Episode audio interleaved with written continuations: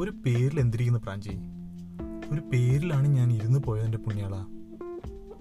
അതെ പേര് ചിലർ പ്രശ്നമൊന്നുമല്ല. ചില ആൾക്കാർ നിലനിൽക്കുന്നത് പോലും അവരുടെ പേരിലാണ്. ചില ആൾക്കാരെ നമുക്ക് ആ പേരിൽ നിന്ന് മാറ്റി ചിന്തിക്കാനേ കഴിയില്ല. ഉദാഹരണമായിട്ട് നമ്മുടെ മമ്മൂട്ടി. മമ്മൂട്ടിക്ക് മറ്റൊരു പേര് നമുക്ക് ആലോചിക്കാൻ കഴിയും.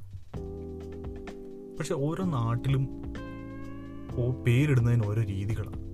മലയാളികൾക്കാണെങ്കിൽ ബിജു ഷാജി സാബു റീന മീന സീന ഇങ്ങനെയൊക്കെയുള്ള പേരുകളാണെങ്കിൽ തമിഴ്നാട്ടിൽ എത്തുമ്പോഴത്തേക്ക് അത് പളനി മുത്തു കറുപ്പ് ജാമ്യം എന്നൊക്കെ ആയിരിക്കും. എന്റെ ഓഫീസിലുണ്ടായിരുന്നു. ഒരു പിച്ചൈ പാണ്ടിയും ഒരു കോടീശ്വരൻ കണ്ണനും. അവരുടെ സ്വഭാവമോ അവരുടെ സാമ്പത്തിക സ്ഥിതിയൊന്നുമായിട്ട് യാതൊരു ബന്ധമില്ല പേരുകൾക്ക്. അത് വേറെ കാര്യം. കാശ്മീർ സ്വദേശിയായ കൈസർ എന്നൊരു എഞ്ചിനീയറെ ഞാൻ ആദ്യമായിട്ട് പരിചയപ്പെടുമ്പോൾ രണ്ടു മൂന്ന് വട്ടം ഞാൻ അയാളോട് ചോദിച്ചു എന്താണ് പേര്? കൈസർ മുഹമ്മദ് കൈസർ കാരണം ഞാൻ ആ ഒരു പ്രായം വരെയും ഞാൻ ഒരു മനുഷ്യന് അങ്ങനെയുള്ള പേര് ഞാൻ കേട്ടിരുന്നില്ല. കാരണം ആ ഒരു കമ്മ്യൂണിറ്റിയുമായി എനിക്ക് വലിയ ബന്ധമില്ലായിരുന്നു. പിന്നീട് ഗ്രീക്ക് ഒരു ഗ്രീക്ക് കമ്പനിയിൽ ഞാൻ ജോലിക്ക് ചേർന്ന് കഴിഞ്ഞപ്പോഴാണ് ഒരു മനുഷ്യന് ഇത്രയൊക്കെ കോംപ്ലിക്കേറ്റഡ് ആയ പേരുകൾ ഉണ്ടാവാം കട്ടിയായ പേരുകൾ ഉണ്ടാവാം എന്ന് എനിക്ക് മനസ്സിലായത്. എന്റെ പഴയ ചില സഹർത്ത സഹപ്രവർത്തകരുടെ പേര് ഞാനൊന്ന് പറയാം. അപ്പം നിങ്ങൾക്ക് മനസ്സിലാവും ഒരാൾ മെക്കാലി കരക്കോണ്ടിലോസ്. ഒരാൾ ഹാരിസ് കപ്പിത്തനാക്കസ് വേറൊരാൾ അയോണിസ് സുൽത്താനീസ് മറ്റൊരാൾ അന്തോണിസ് കറപ്പപ്പേരിസ് സിമിയാൻ പപ്പ അയോനിയോ ലൂക്കിയ വോൾട്ടാക്കിസ് ജോർജിയ സിമിക്കി. ഈ പേരുകളൊക്കെ ഇംഗ്ലീഷിൽ ടൈപ്പ് ചെയ്യാം എഴുതുക എന്നൊക്കെ പറയുന്നത് ആ സ്പെല്ലിംഗ് ഒക്കെ കറക്റ്റായി പഠിക്കുക എന്ന് പറഞ്ഞ ആദ്യകാലങ്ങളിൽ വലിയ ഒരു സ്ട്രെസ് ഉള്ള ഒരു മാറ്ററായിരുന്നു. ആ നാട്ടുകാർക്ക് ആ പേരുകളൊക്കെ വളരെ സിമ്പിളാണ്. ചില പേരുകൾ പ്രത്യേകിച്ച് അറബികളുടെ പേരുകൾ നമുക്ക് ഭയങ്കര കൺഫ്യൂഷൻ ഉണ്ടാക്കും.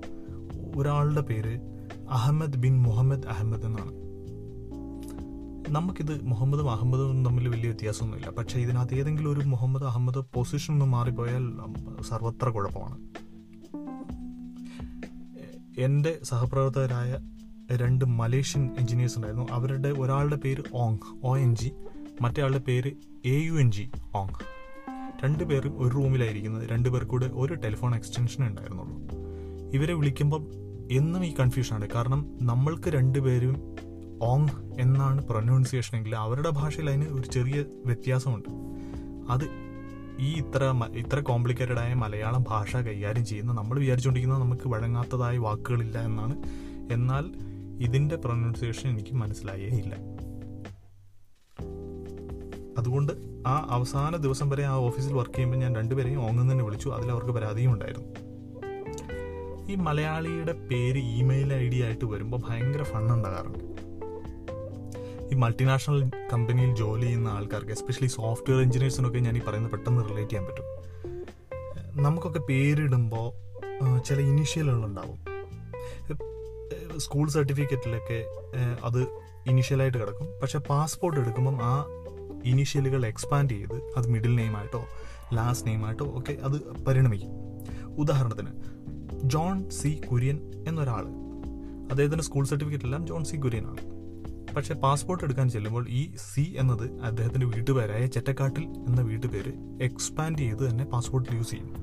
അങ്ങനെ പാസ്പോർട്ടിൽ അദ്ദേഹം ജോൺ ചെറ്റക്കാട്ടിൽ കുര്യൻ അഥവാ ജോൺ കുര്യൻ ചെറ്റക്കാട്ടിൽ എന്നുള്ള ഒരു പേരിലേക്ക് എത്തും പക്ഷേ ഇദ്ദേഹം ഗൾഫിൽ ജോലി ചെയ്യാൻ പോയി. ഒരു അറബ് കൺട്രീസിൽ അദ്ദേഹത്തിന് വിസ കിട്ടുകയാണെങ്കിൽ അദ്ദേഹത്തിന്റെ വിസയിൽ വരുന്ന പേര് ജോൺ ജോൺ ചെറ്റക്കാട്ടിൽ കുര്യൻ ചെറ്റക്കാട്ടിൽ എന്നുള്ള ഒരു ഫോമാറ്റിലായിരിക്കും അദ്ദേഹത്തിന് വിസ കിട്ടുന്നത്. കഴിഞ്ഞില്ല തമാശ. ഇദ്ദേഹം ഈ കമ്പനിയിൽ ചെന്ന് ജോയിൻ ചെയ്തു. നമ്മൾ ചെന്ന് ജോയിൻ ചെയ്യുന്ന ദിവസം എച്ച് ആറിൽ നമ്മളൊരു ഫോം ഫില്ല് ചെയ്ത് കൊടുക്കും. അതിനകത്ത് നമ്മളുടെ നെയിം ആസ് പെർ പാസ്പോർട്ട് എന്ന് നമ്മൾ ഫില്ല് ചെയ്ത് കൊടുക്കണം. ഇമെയിൽ ഐ ഡി ക്രിയേറ്റ് ചെയ്യാൻ പോകുന്നത് ആ പേര് വെച്ചിട്ടാണ്. മിക്ക കമ്പനികൾക്കും ഇമെയിൽ ഐ ഡി ക്രിയേറ്റ് ചെയ്യാൻ വേണ്ടിയിട്ട് ഒരു ഫോമാറ്റ് ഉണ്ടാവും. പ്രത്യേകിച്ചും മൾട്ടിനാഷണൽ കമ്പനികൾക്ക് അത് പേരിന്റെ ആദ്യ അക്ഷരം ഡോട്ട് ഈ ലാസ്റ്റ് നെയിം അഥവാ സർനെയിം ആണ് അത് ഫുള്ളായിട്ട് കൊടുക്കുക.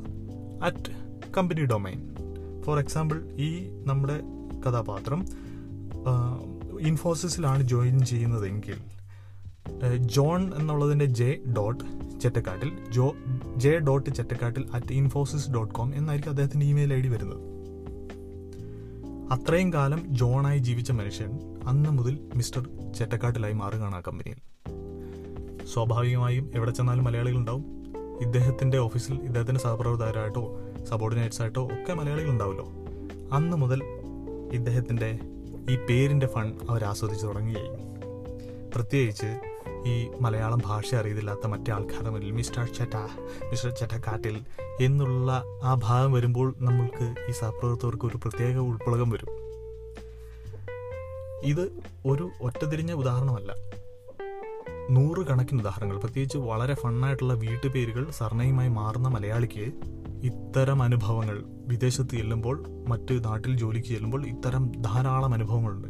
ഒന്ന് രണ്ട് ഉദാഹരണം പറയാം. എന്റെ കമ്പനിയിൽ തന്നെ എഫ് കുണ്ടിൽ അറ്റ് സ്വാൻസോ എന്റെ കമ്പനിയുടെ ഡൊമൈൻ പേര് ഞാൻ പറയുന്നില്ല. എന്നൊരു ഇമെയിൽ ഉണ്ടായിരുന്നു. എഫ് കുണ്ടിൽ. അത് മറ്റാരുമല്ല എന്റെ പ്രിയ സുഹൃത്തായ മിസ്റ്റർ ഫൈസൽ കുണ്ടിലാണ്.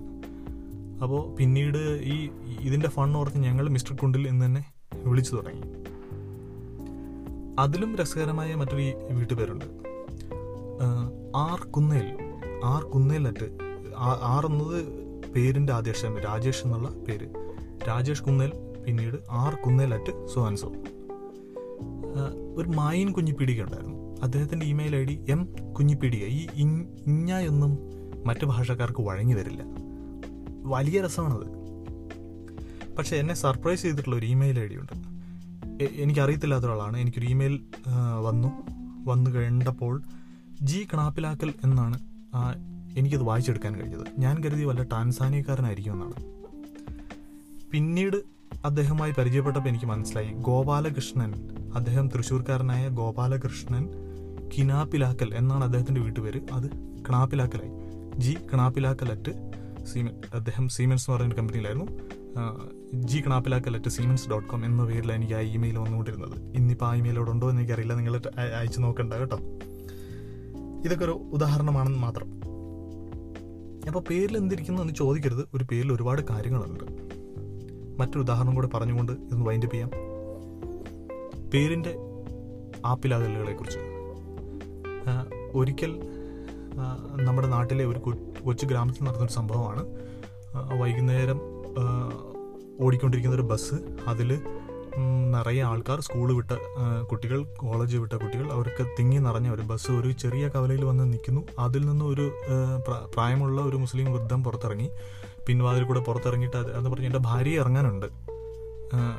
അപ്പോൾ ആ സ്റ്റോപ്പിൽ നിന്നെങ്കിൽ കുറച്ച് സമയം നിന്നെങ്കിലും ആരും ഇറങ്ങുന്നത് കാണുന്നില്ല. ആ സ്ത്രീക്ക് മനസ്സിലായില്ല. സ്റ്റോപ്പ് എവിടെ മനസ്സിൽ തിങ്ങി നിറഞ്ഞ ആളായതുകൊണ്ട് അവർക്ക് സ്റ്റോപ്പ് മനസ്സിലായില്ല. അപ്പോൾ കണ്ടക്ടറും ഒക്കെ ചോദിക്കുന്നുണ്ട് "ഏഹ്, ആരെല്ലാം ഇറങ്ങാനുണ്ടോ? ആരും മിണ്ടുന്നില്ല.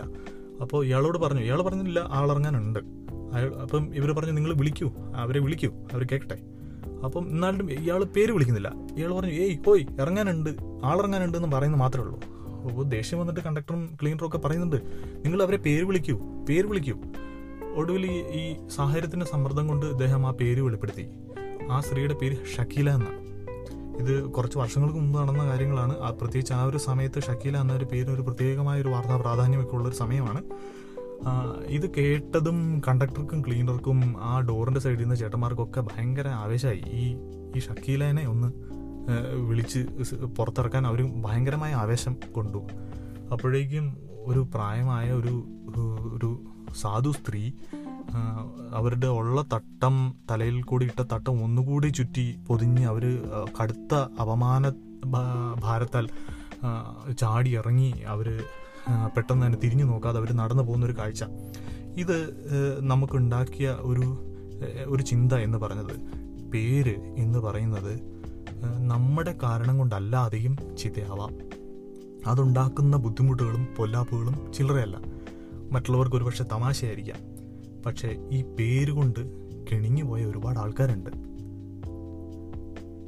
മറ്റൊരു വിഷയമായി വീണ്ടും കാണാം. നന്ദി. നമസ്കാരം.